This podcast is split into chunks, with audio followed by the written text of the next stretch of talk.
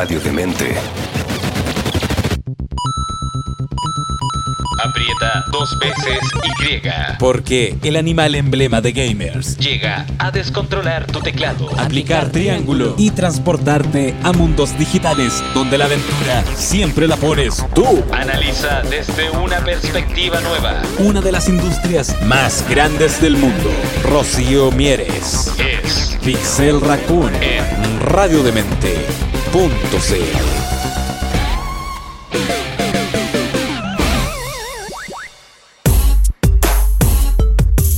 Luis, ¿cómo están? Espero que estén muy bien. Soy Rocío Mieres, puede ser que me conozcan o no de internet y redes sociales como Chivo Investigadora porque soy una chivo y suelo hacer investigación y difusión científica. Aunque la última semana me gané un nuevo título, licenciada Mapache. Eso no es genial. Bueno, dicen por ahí las malas lenguas que soy socióloga especializada en videojuegos. Yo insisto un poco en mi punto de que simplemente soy un millennial más que siguió su espíritu animal y este resultó ser un mapache muy nerd. Y aprovechando el espacio, muy feliz día del orgullo friki, nerd, ñoño o como quieran. Fue el 25 de mayo, espero que lo hayan disfrutado mucho. Bueno, sean muy bienvenidos a un nuevo capítulo de Pixel Raccoon en donde vamos a estar hablando de distintas cosas en relación a videojuegos, desde por qué nos gustan tanto, son la razón de nuestro existir y nos traen excelentes recuerdos de infancia, sacar un poco al crítico que tenemos dentro y hablar sobre consolas de última generación, los últimos lanzamientos, temas sobre diseño de experiencia de usuario dentro de los juegos y un poco el área que es más mi especialidad es un poco qué dice la ciencia y qué es lo que dice la academia con respecto al consumo de videojuegos y todo lo anterior. Y esperemos que les ayude a ganar alguna que otra nueva discusión con respecto a qué es lo que le hacen los Nintendos a nuestro cerebro. Bueno, yendo un poco a lo que nos convoca, que esta semana es música de videojuegos. No sé si se lo esperaban, yo lo disfruto mucho. Para aquellos que no me están escuchando, sino que me están viendo en YouTube o al revés, estoy jugando hoy día mientras hablamos un juego muy entretenido que se llama Mágica. Es un caos, vamos a hacer magia mientras tratamos de avanzar en la niñería, así que si me quedo pegada, tartamudeo u otras cosas, es culpa de este juego. Espero que lo disfruten al igual que yo. Bueno, yendo a música de videojuegos, que es un tema interesante, creo yo, tiene mucho que ver con respecto a lo que es la experiencia de usuario o cómo diseñamos un juego y también cómo vivimos dicha experiencia porque no sé si a ustedes le pasan, pero yo vibro alto con este tipo de música, porque me trae recuerdos y al mismo tiempo los técnicos diríamos me autogamifico, básicamente cuando no quiero hacer nada o sé que una tarea va a ser tediosa y es como... "Ah". Finalmente lo que hago es que me pongo mi mejor música de videojuegos para autoconvencerme de que necesito hacerlo y es una buena idea. Y no solo porque necesito trabajar, sino porque hay que subir de level. Así que vamos adentrándonos un poco más a lo que es el tema hoy. Voy a pausar un poco esto que quiero bajarle el sonido al juego porque si no me voy a desconcentrar mucho. Bueno, he vuelto, por fin. Ya, ahora no debería desconcentrarme. Bueno, para los que no sepan, se considera actualmente que la música de videojuego es un género musical por derecho propio, y es porque tiene características muy específicas, ya sea en su composición, utilización o, vamos a decir, identidad con respecto a qué es música de videojuegos. Y vamos a empezar con un poquito de historia con respecto a esto. ¿Y por qué lo digo? Eh, ¿Se imaginan lo que era en los 80 generar música de videojuegos en esas consolas pequeñas como si o sea, con ruiditos en 8 bits? Iba a decir lucecitas, no sé por qué las lucecitas tendrían que ver con la música, pero bueno. Entonces en esa época pasaba que los músicos que se dedicaban a este espacio, que ya de por sí era raro y poco común, tenían que aprender a programar en la tecnología que había la música o la sonoridad, como dirían algunos de mis conocidos, porque no había de otra forma, no tenía sino cómo sustentar lo que queríamos hacer o lo que querían hacer con respecto a la identidad sonora o musical del juego. Porque es algo súper importante. A ver, nadie me va a decir que no escucha la música del centro Pokémon y le pasan cositas así como ¡ay! Pero bueno, o que no sé, escucha la música del Doakin y no se siente épico. O Lázaro de The Witcher que ahí la Kaipin, que es una colega que tenía un programa de radio invitada de vez en cuando, siempre me retaba por elegir el tema para mí. Algún día me apoderaré de la canción. Bueno. Entonces tenían que aprender a programarlo. Imagínense lo que fue para Final Fantasy. Es, es increíble, es una locura, es delicioso lo que sucede ahí porque, como les decía anteriormente, desde una perspectiva de experiencia de usuario, la música es muy importante para lo que es la inmersión. ¿Y qué es la inmersión? Se preguntarán. Es básicamente cuando nos salimos de nuestro contexto para sumergirnos en el contexto del juego. Yo creo que estoy en Hyrule o creo que estoy en el mundo de Dark Souls y lo que está pasando y los sentimientos que debería tener al respecto.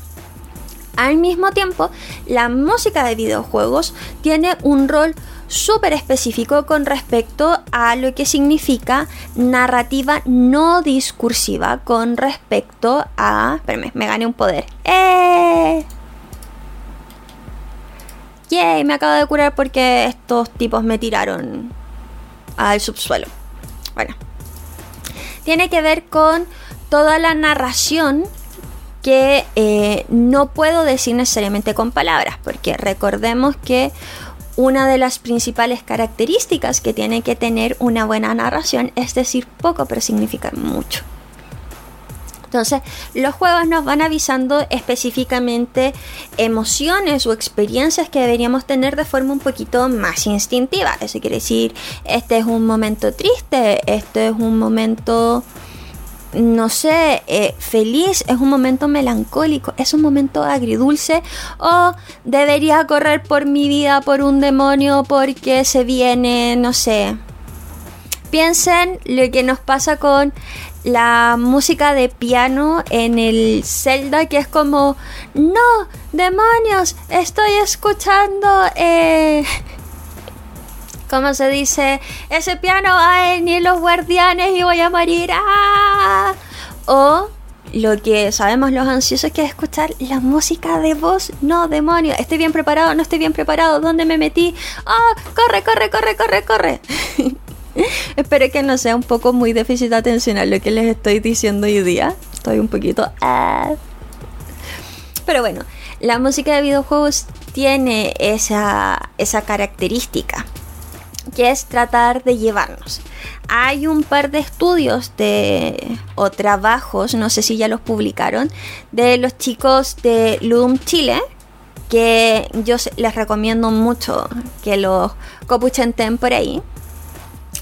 Que uno habla sobre eh, cómo y en una diferencia entre juegos occidentales y orientales, cómo se utiliza la musicalidad para el espacio, los terrenos y en el mapa. Por ejemplo, necesitas luchar, es tu momento de descansar, hay enemigos, no hay enemigos, etc. Disculpen, bostezo. La vida de un mapache investigador puede ser un poco cansadora a veces. Ah, no, me estoy quemando. Me morí. Demonios, por estar desconcentrada. Yo fui derrotada terrible. Porque me autoquemé a mí misma en el juego. Disculpen. Ya, ahora sí debería no ganarme la desconcentración. Es que rayo a la existencia. Bueno, entonces tenemos esta música que nos está contando esta metanarrativa sobre qué es lo que está sucediendo. Entonces es como cómo lo vamos utilizando en diferenciación a otros espacios que los juegos occidentales no lo utilizan de la misma forma. ¿Y qué es lo interesante acá? la sensación que nos da musicalmente a perspectiva y de la personalidad. También hay otro estudio que es interesante que tiene que ver con respecto, eh, por ejemplo, a cómo eh, vivimos musical o sonoramente entendemos a los personajes. Se, los recomiendo. Hay un par de estudios que tienen los chicos de Ludum con respecto a Princesa Peach. Mm, deliciosos, deliciosos, deliciosos, deliciosos. Pero bueno, la música de videojuego ha salido fuera del videojuego, fuera de la experiencia en que estamos haciendo, pero una de sus principales características la seguimos utilizando. ¿Cuáles serán estas características, pensarán ustedes? Eh, de las cuales llevo hablando mucho rato, pero no he profundizado en ninguna. Y es que los videojuegos deben ser, o sea, tienen que tener música en específico que nos permita al mismo tiempo de contarnos una narrativa en específico, o sea, tienen que profundizar en la experiencia que estamos teniendo, no deben desconcentrarnos de la tarea en específico que estamos llevando a cabo. Eso quiere decir que no nos vamos a poner necesariamente a cantar o que vamos a poder seguir llevando todas estas, como se dice? Vamos a poder seguir viendo qué habilidades necesitamos, cómo correr, cómo derrotar al boss mientras estamos escuchando esa música terrible en latín y sale la segunda barra, pero aún así lo vamos a lograr. Y la sensación que deberíamos tener con respecto a enfrentarnos a ciertos personajes. ¿Alguno de ustedes podría recordar la música de eh, Déjenme ver bien? Eh, Nubo, no me acuerdo cuál es el apellido que es quien ha hecho la musicalización de los Final Fantasy. La perspectiva de cuando nos suena Dancing Mad con eh, el villano del momento. ¿Y qué es lo que.? No, de nuevo, morí de no. No me puedo concentrar. ya, Dancing Mad. Eh, la locura, el descenso a la locura que estamos teniendo con respecto al villano que no era originalmente tan villano. O la epicidad y la caída en desgracia, pero al mismo tiempo no, cuando escuchamos One Winged Angel. Es maravilloso y eso que son partituras que técnicamente son muchas canciones sobrepuestas una encima de otra para que lo lograran o en las técnicas que hay con respecto a cómo se escribió el tema del dobaquín, que yo por ejemplo lo ocupo para levantarme cuando es muy difícil en las mañanas, ya hace frío afuera, no, eh, soy el dobaquín, lo necesito, yo puedo hacerlo, destruiré dragones si es necesario. Es gracias de la música. Y eso quiere decir, tienen un ritmo relativamente constante que nos va a permitir, eh, bueno, hacer diferentes cosas porque obvio que me encendí fuego mientras estaba hablando el Doakin, así me emocionó. Bueno, que es música que nos va a permitir... Ah, papá, papá. es música que nos va a llevar a un espacio. Y esta música o esta forma de esa musicalización se utiliza mucho también en música de películas, de serie.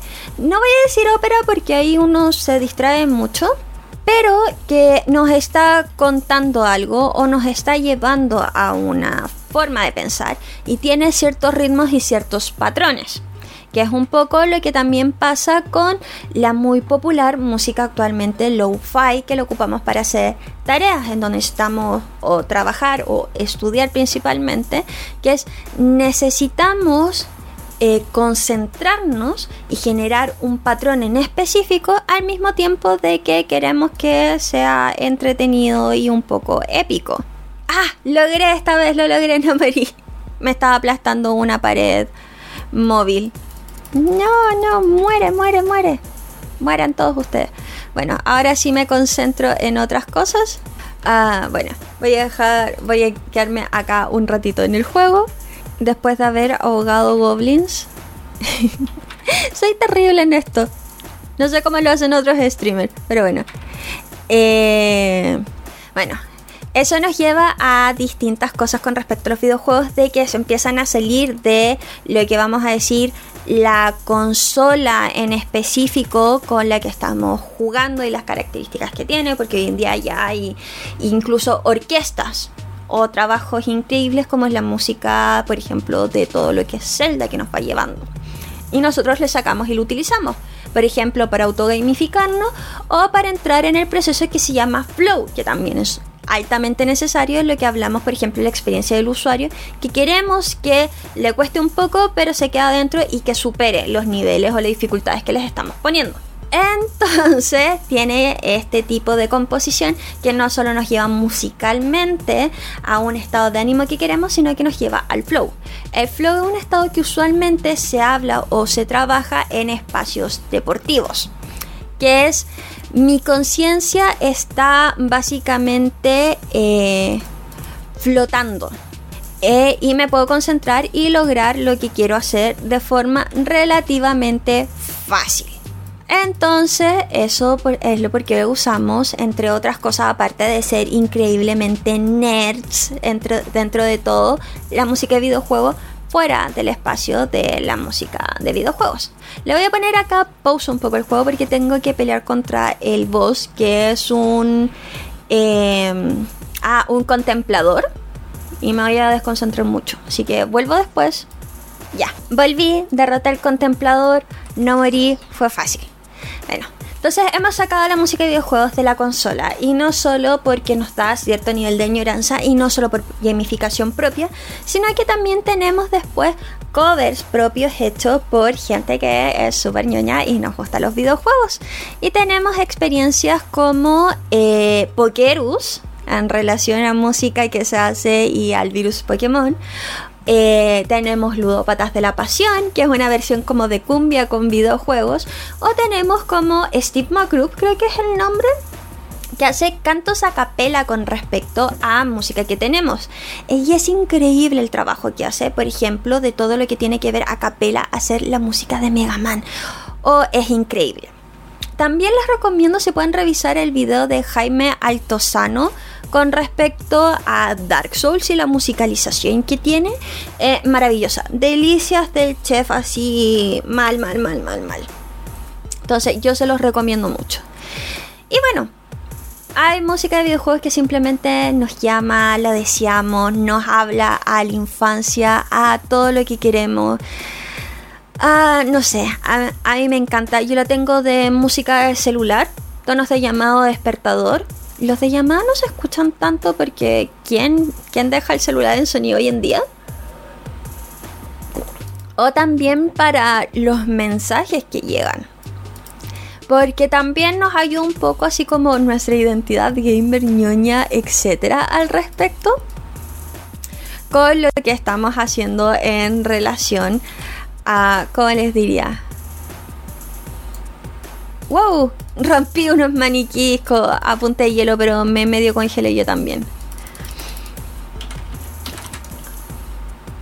Bueno, un poco lo que les decía al respecto de, eh, de llevarlo es la identidad, todos nosotros nos reconocemos. De hecho, hay conciertos con respecto a música gamer, o sea, y no solo yo sino que también ñoña, así como quien va a escuchar la Orquesta Sinfónica del Señor de los Anillos, nosotros estamos escuchando a Zelda o al Señor o a Dragon Ball, así que creo que ha trascendido un poco más allá de lo que console la experiencia del juego. Al mismo tiempo que podemos llevar partes de la experiencia de juego a espacios que no son tradicionalmente propios de este. Yo se los recomiendo, escuchen todo lo posible de música de videojuegos y me acabo de quedar pegada. No, ya no, ya no. Falsa alarma, falsa alarma. Espero que no se note mucho en el video después. A ver qué le pasó al caballito. Ah, eh, lo atacó algo. Tengo que ver si es que puedo eh, correr mientras... Ah, esto es lo que pasa cuando uno tiene ya estoy a punto de llegar al otro lado, les prometo. Eh. Bueno, entonces, ¿cómo lo vamos a utilizando? No, me oye, casi lo logro. Bueno, voy a dejar de jugar un rato mientras estamos acá. Eh, ay, se me está calentando el PC caleta. Eh, bueno, entonces tenemos lo que es la experiencia de jugar, de la música que nos lleva. Y también lo utilizamos muchas veces para recordar nuestra infancia y momentos felices. Bueno chicos, y eso fue todo por hoy día en este capítulo de Pixel Raccoon. Espero que lo hayan disfrutado. Díganme por redes sociales, por las mías o las de Radio Demente, leemos todas. Si es que quieren que profundicemos en este tema o si consideran que faltó algo, todas las recomendaciones y opiniones son bienvenidas siempre y cuando sean en buena onda.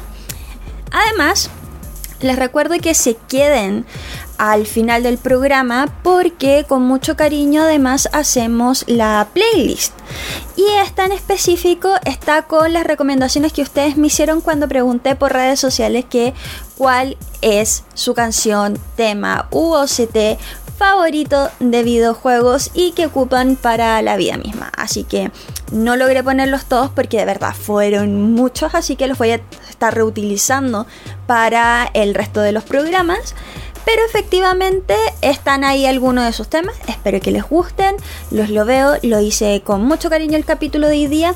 Y además quiero recordarles que se queden y revisen o stalkeen o copuchanten como buenos mapaches el resto de los programas acá de la radio.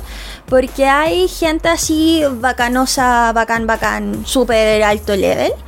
Eh, si quieren saber sobre cultura canábica, hay programas, así que van a solucionar todo lo que quieren. Si quieren saber sobre libros y escuchar entrevistas, también hay. Están los espacios de noticia.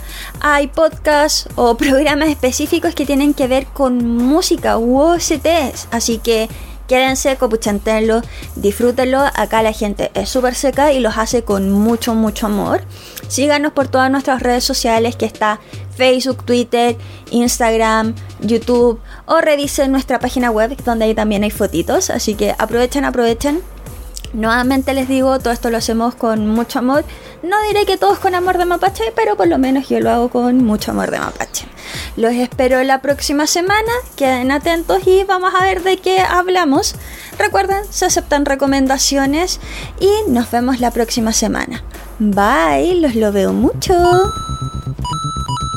¿Nunca viste los videojuegos como lo hace ella? No te apenes. Que vuelve cada semana para actualizar tu consola y apretar X. Nuestra inteligencia natural que analiza la industria del mundo de la entretención más grande del planeta. Rocío Mieres. Es nuestra Pixel Raccoon. En radiodemente.cl